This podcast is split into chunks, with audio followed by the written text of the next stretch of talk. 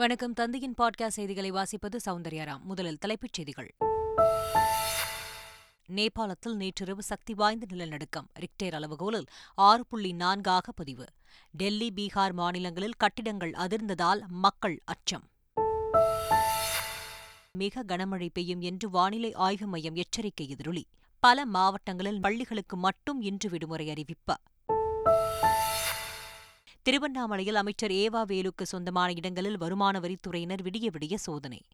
கோயம்புத்தூரில் திமுக நிர்வாகி மீனா ஜெயக்குமார் உள்ளிட்டோர் வீடுகளிலும் நள்ளிரவை கடந்தும் அதிகாரிகள் ஆய்வு. தூத்துக்குடியில் திருமணம் செய்த 3 நாளில் காதல் ஜோடி வெட்டி கொலை செய்யப்பட்ட சம்பவம். பெண்ணின் தந்தை உள்ளிட்ட 4 பேரை கைது செய்து போலீசார் தீவிர விசாரணை. ஜார்க்கண்டில் மர்மமான முறையில் உயிரிழந்த மருத்துவ மாணவர் மதன் குமாரின் உடல் சென்னை வருகை. சொந்த ஊரான நாமக்கலுக்கு வேன் மூலம் கொண்டு செல்லப்பட்டது. மதுரை காமராஜர் பல்கலைக்கழக வளாகத்தில் மழை காரணமாக மின்மாற்றியில் திடீர் தீ விபத்து. விடுதியில் இருந்த மாணவிகள் அலறியடித்து ஓட்டம். புகை பரவியதால் சிலருக்கு மூச்சுத் திணறல் பாதிப்பு. காசாவில் ஆம்புலன்ஸ் வாகனங்கள் மீது இஸ்ரேல் ராணுவம் தாக்குதல் நடத்தியதாக புகார். படுகாயமடைந்த பலர் உயிருக்கு போராடிய நிலையில் மருத்துவமனைக்கு அனுப்பி வைப்பு. உலகக்கோப்பை கிரிக்கெட் தொடரின் 34வது லீக் போட்டி. நெதர்லாந்தை 7 விக்கெட் வித்தியாசத்தில் வீழ்த்தி ஆப்கானிஸ்தான் அணி அபார வெற்றி. கமல் ஹாசன் நடித்துள்ள இந்தியன் 2 படத்தின் அறிமுக வீடியோ. தமிழில் ரஜினிகாந்த், தெலுங்கில் ராஜமௌலி, மலையாளத்தில் மோகன் லால், ஹிந்தியில் அமீர் கான் உள்ளிட்டோர் வெளியிட்டுள்ளனர். இனி விரிவான செய்திகள். நேபாளத்தில் நேற்றிரவு 11:32 சக்தி வாய்ந்த நிலநடுக்கம் ஏற்பட்டுள்ளது. அது ரிக்டேர் அளவுகோலில் 6.4 பதிவாகியுள்ளது. இதையடுத்து இந்தியாவின் வட மாவட்டங்களிலும் நிலநடுக்கம் உணரப்பட்டுள்ளது. டெல்லி மற்றும் பீகார் மாநிலம் பாட்னாவிலும் நிலநடுக்கம் உணரப்பட்டுள்ளது. கட்டிடங்கள் அதிர்ந்ததால் மக்கள் பீதியடைந்து வீடுகளை விட்டு வெளியேறினர். தமிழகத்தின் பல்வேறு பகுதியில் கனமழை பெய்து வருகிறது. குறிப்பாக நெல்லை, தென்காசி, தேனி, திண்டுக்கல் மாவட்டங்களில் கன முதல் மிக கனமழை பெய்யும் என்று வானிலை ஆய்வு மையம் அறிவித்துள்ளது. தொடர்ந்து மழை பெய்து வருவதால் தேனி, திண்டுக்கல், தென்காசி மற்றும் நெல்லை மாவட்டங்களில் பள்ளிகளுக்கு மட்டும் இன்று விடுமுறை அறிவித்து மாவட்ட ஆட்சியர்கள் உத்தரவிட்டுள்ளனர். கன்னியாகுமரி மாவட்டத்தில் பள்ளிகளுக்கு விடுமுறை வழங்கப்படவில்லை என்று மாவட்ட ஆட்சியர் தெரிவித்துள்ளார். டெல்லியில் காவிரி நதிநீர் மேலாண்மை ஆணையத்தின் 27வது கூட்டம் நடைபெற்றது. அதில் தமிழ்நாடு, கேரளா, கர்நாடகா, புதுச்சேரி மாநில உறுப்பினர்கள் கலந்து கொண்டனர். தமிழ்நாடு அதிகாரிகள் கர்நாடகா அணைகளில் உள்ள நீர் இருப்பு மற்றும் நீர்வரத்தை கணக்கிட்டு நொடிக்கு 13,000 கனஅடி தண்ணீர் திறந்துவிட வேண்டும் என்று கோரிக்கை வைத்தனர். ஆனால் தங்களது அணைகளில் போதிய நீர் இருப்பு இல்லை என்று கூறி கர்நாடக அரசு தரப்பில் மறுப்பு தெரிவித்தது. இதையடுத்து நவம்பர் 23 வரை தமிழகத்திற்கு நொடிக்கு 2,600 கனஅடி நீரை கர்நாடக அரசு திறக்க மேலாண்மை ஆணையம் உத்தரவிட்டுள்ளது. சென்னை ராயப்பேட்டை சத்தியமூர்த்தி பவனில் காங்கிரஸ் தலைவர்களை சந்தித்த அமைச்சர் உதயநிதி நீட் எதிர்ப்பு கையெழுத்தை பெற்றார். பின்னர் செய்தியாளர்களிடம் பேசிய அமைச்சர் உதயநிதி ஸ்டாலின், திமுக தோழமை கட்சித் தலைவர்கள் அனைத்து எதிர்க்கட்சியினரை சந்தித்து நீட் எதிர்ப்பு கையெழுத்து பெறவுள்ளதாக கூறினார். உதகையில் அரசு டேன், டீ தேயிலை தோட்டக்கழகம் மற்றும் தொழிலாளர் தொழிற்சங்க பிரதிநிதிகளுடனான ஆலோசனைக் கூட்டம் நடைபெற்றது. இதில் கலந்து கொண்ட பின்பு செய்தியாளர்களிடம் பேசிய திமுக எம்பி ஆர் ராசா, தனியார் தேயிலை எஸ்டேட் தொழிலாளர்களுக்கு வழங்கப்படும் ஊதியத்திற்கு நிகராக அரசு டேன், டீ தேயிலை தோட்ட தொழிலாளர்களுக்கு ஊதியம் வழங்கவும் 20% போனஸ் வழங்க விரைவில் நடவடிக்கை எடுக்கப்படும் என்று கூறியுள்ளார். தேயிலை தொழிலாளர்களின் கோரிக்கைகள் முதலமைச்சர் கவனத்திற்கு எடுத்துச் செல்ல உள்ளதாகவும் அவர் கூறினார். திருவண்ணாமலையில் அமைச்சர் ஏவா வேலுவின் வீடு, கல்வி நிறுவனங்கள், அருணை கன்ஸ்ட்ரக்ஷன்ஸ் அலுவலகம் ஆகிய இடங்களில் வருமான வரித்துறையினர் விடிய விடிய சோதனை நடத்தினர். இதேபோல் கோயம்புத்தூரில் திமுக நிர்வாகி மீனா ஜெயக்குமார், அவருடைய மகன் ஸ்ரீராம், முன்னாள் திமுக கவுன்சிலர் SM சாமி ஆகியோரின் வீடுகளில் வருமான வரி சோதனை நடைபெற்றது. காசா கிரானைட் அலுவலகம், பீலமேட்டில் ஸ்ரீராம் பங்குதாரராக உள்ள ஷீஃபில்ட் நிறுவனம் ஆகிய இடங்களிலும் வருமான வரி சோதனை நடைபெற்றது. வெள்ளிக்கிழமை காலை தொடங்கிய இந்த சோதனையானது நள்ளிரவை கடந்தும் நடைபெற்றது. பாலஸ்தீனத்தில் தாக்குதல் நடத்தி வரும் இஸ்ரேலை கண்டித்து CITU உள்ளிட்ட 30 அமைப்புகள் சார்பில் சென்னை எழும்பூரில் பேரணி நடைபெற்றது. அதில் பங்கேற்றவர்கள் தீபமேற்றி அஞ்சலி செலுத்தினர். பின்னர் செய்தியாளர்களிடம் பேசிய CITU மாநில தலைவர் சவுந்தரராஜன், மிகப்பெரிய ஆக்கிரமிப்பு போரை இஸ்ரேல் பாலஸ்தீனம் மீது நடத்தி வருவதாகவும் உலக நாடுகள் திட்டமிட்டு பாலஸ்தீன மக்கள் மீது இன அழிப்பு நடத்தி வருவதாகவும் குற்றம் சாட்டினார். ஆப்பிரிக்காவில் நடைபெறவுள்ள அழகி போட்டியில் இந்தியா சார்பில் பங்கேற்கவுள்ள புதுச்சேரியை சேர்ந்த இளம்பெண் முதலமைச்சர் ரங்கசாமியை சந்தித்து ஆசி பெற்றார். வரும் நவம்பர் 26 நடைபெறும் மிஸ் ஆப்பிரிக்கா கோல்டன் போட்டியில் 70 நாடுகளைச் சேர்ந்த அழகிகள் பங்கேற்கவுள்ளனர். இதில் இந்தியா சார்பில் புதுச்சேரியை சேர்ந்த சான் ரேச்சல் பங்கேற்கவுள்ளார். அவர் புதுச்சேரி முதலமைச்சர் ரங்கசாமியை சந்தித்து வாழ்த்து பெற்றார். அப்போது ஆப்பிரிக்கா சென்று வர அரசு சார்பில் உதவ வேண்டும் என்று கோரிக்கை விடுத்தார். அதுகுறித்து பரிசீலிக்கப்படும் என்று முதலமைச்சர் தெரிவித்தார். வாகன ஓட்டுநர் உரிமத்தை ரத்து செய்தது தனது வாழ்க்கையை அழிப்பது போல் இருப்பதாக டிடிஎஃப் வாசன் வேதனை தெரிவித்துள்ளார். காஞ்சிபுரம் அருகே சாலையில் வீலிங் சாகசம் செய்ய நினைத்தபோது டிடிஎஃப் வாசன் விபத்தில் சிக்கி தூக்கி வீசப்பட்டு காயமடைந்தார். இந்த சம்பவத்தில் கைதான டிடிஎஃப் வாசன் புழல் சிறையில் அடைக்கப்பட்டார். இந்த நிலையில் 45 நாட்கள் சிறைவாசத்திற்கு பிறகு டிடிஎஃப் வாசன் ஜாமீனில் வெளியே வந்தார். அப்போது பேசிய அவர் வாகன ஓட்டுநர் உரிமத்தை ரத்து செய்தது தொடர்பாக சட்ட ரீதியாக மேல்முறையீடு செய்வேன் என்று தெரிவித்தார். சர்வதேச லைசன்ஸ் எடுத்து வாகனத்தை ஓட்டுவேன் என்று டிடிஎஃப் வாசன் சர்ச்சைக்குரிய வகையில் கூறிய நிலையில் அது முடியாது என்று தமிழக போக்குவரத்து துறை தெரிவித்துள்ளது. தூத்துக்குடியில் திருமணம் செய்த 3 நாளில் காதல் ஜோடி வெட்டி கொலை செய்யப்பட்ட வழக்கில் 4 பேரை போலீசார் கைது செய்தனர்.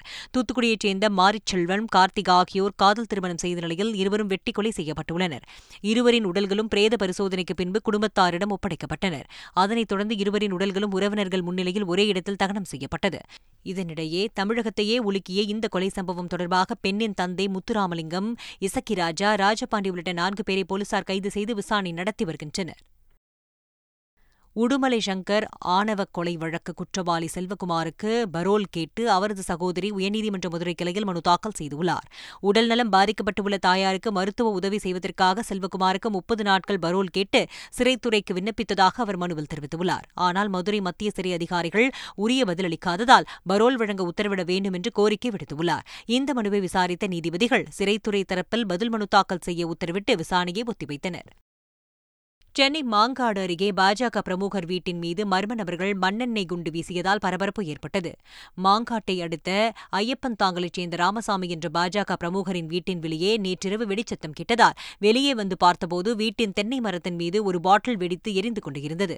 பக்கத்து வீட்டிலும் மற்றொரு பாட்டில் வெடித்து சிதறி எரிந்து கொண்டிருந்தது.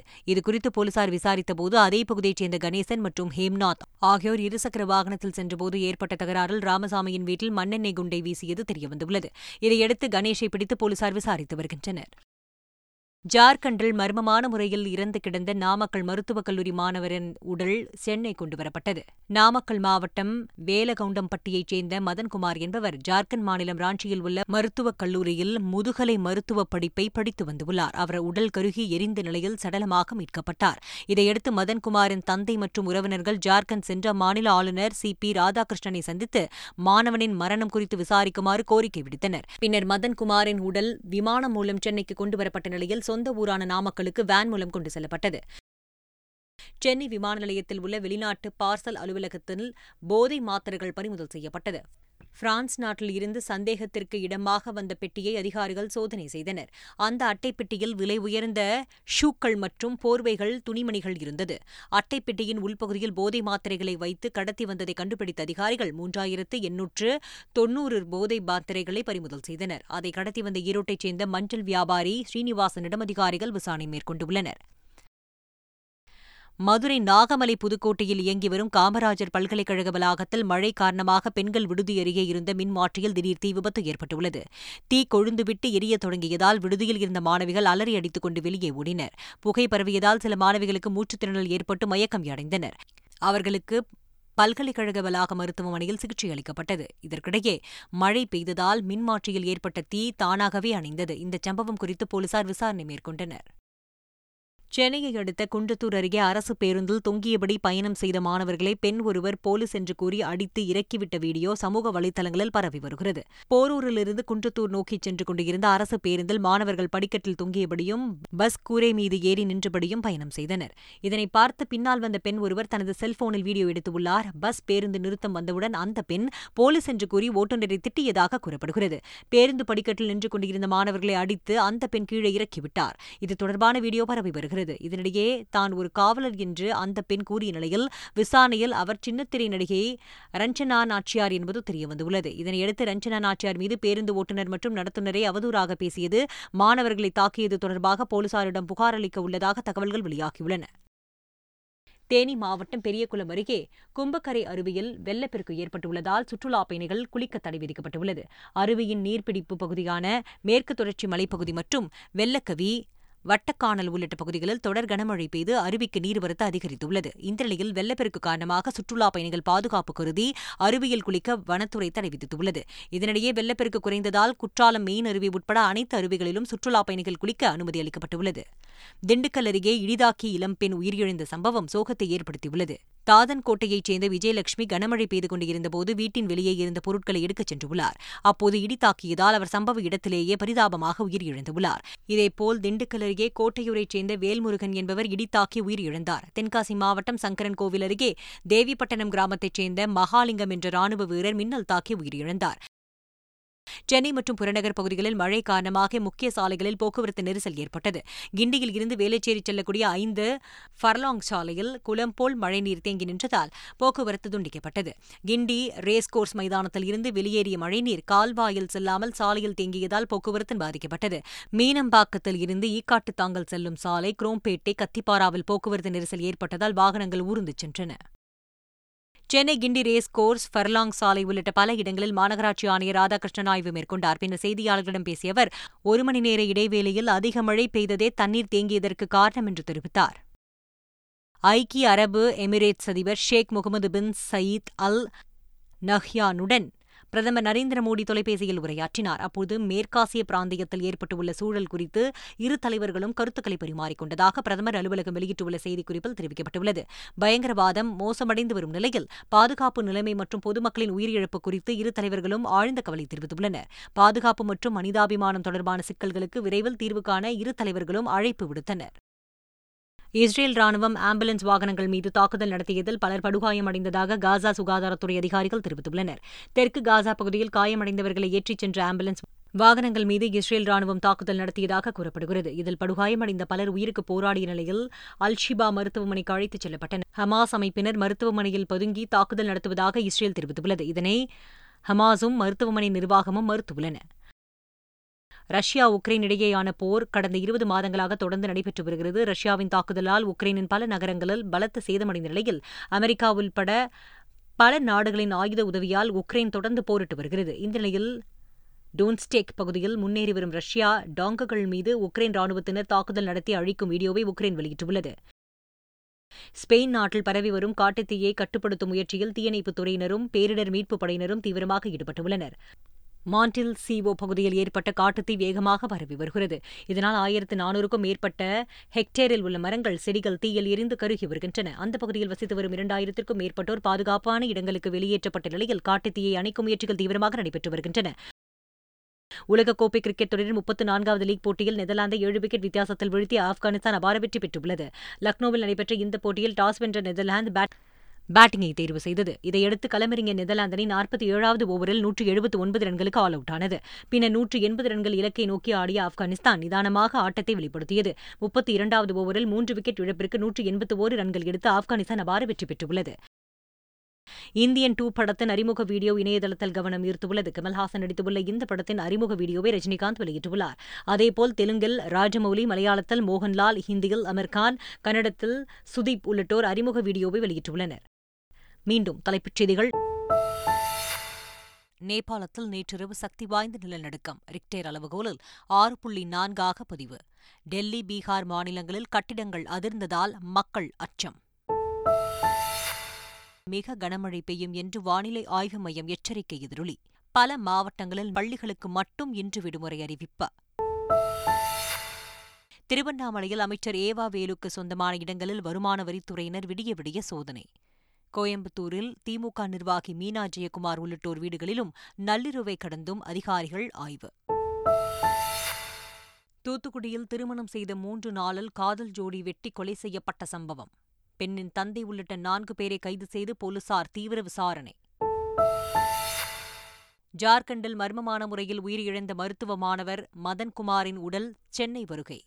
சொந்த ஊரான நாமக்கலுக்கு வேன் மூலம் கொண்டு செல்லப்பட்டது.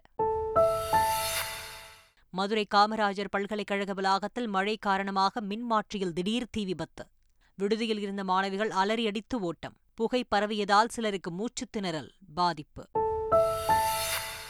காசாவில் ஆம்புலன்ஸ் வாகனங்கள் மீது இஸ்ரேல் ராணுவம் தாக்குதல் நடத்தியதாக புகார். படுகாயமடைந்த பலர் உயிருக்கு போராடிய நிலையில் மருத்துவமனைக்கு அனுப்பி வைப்பு.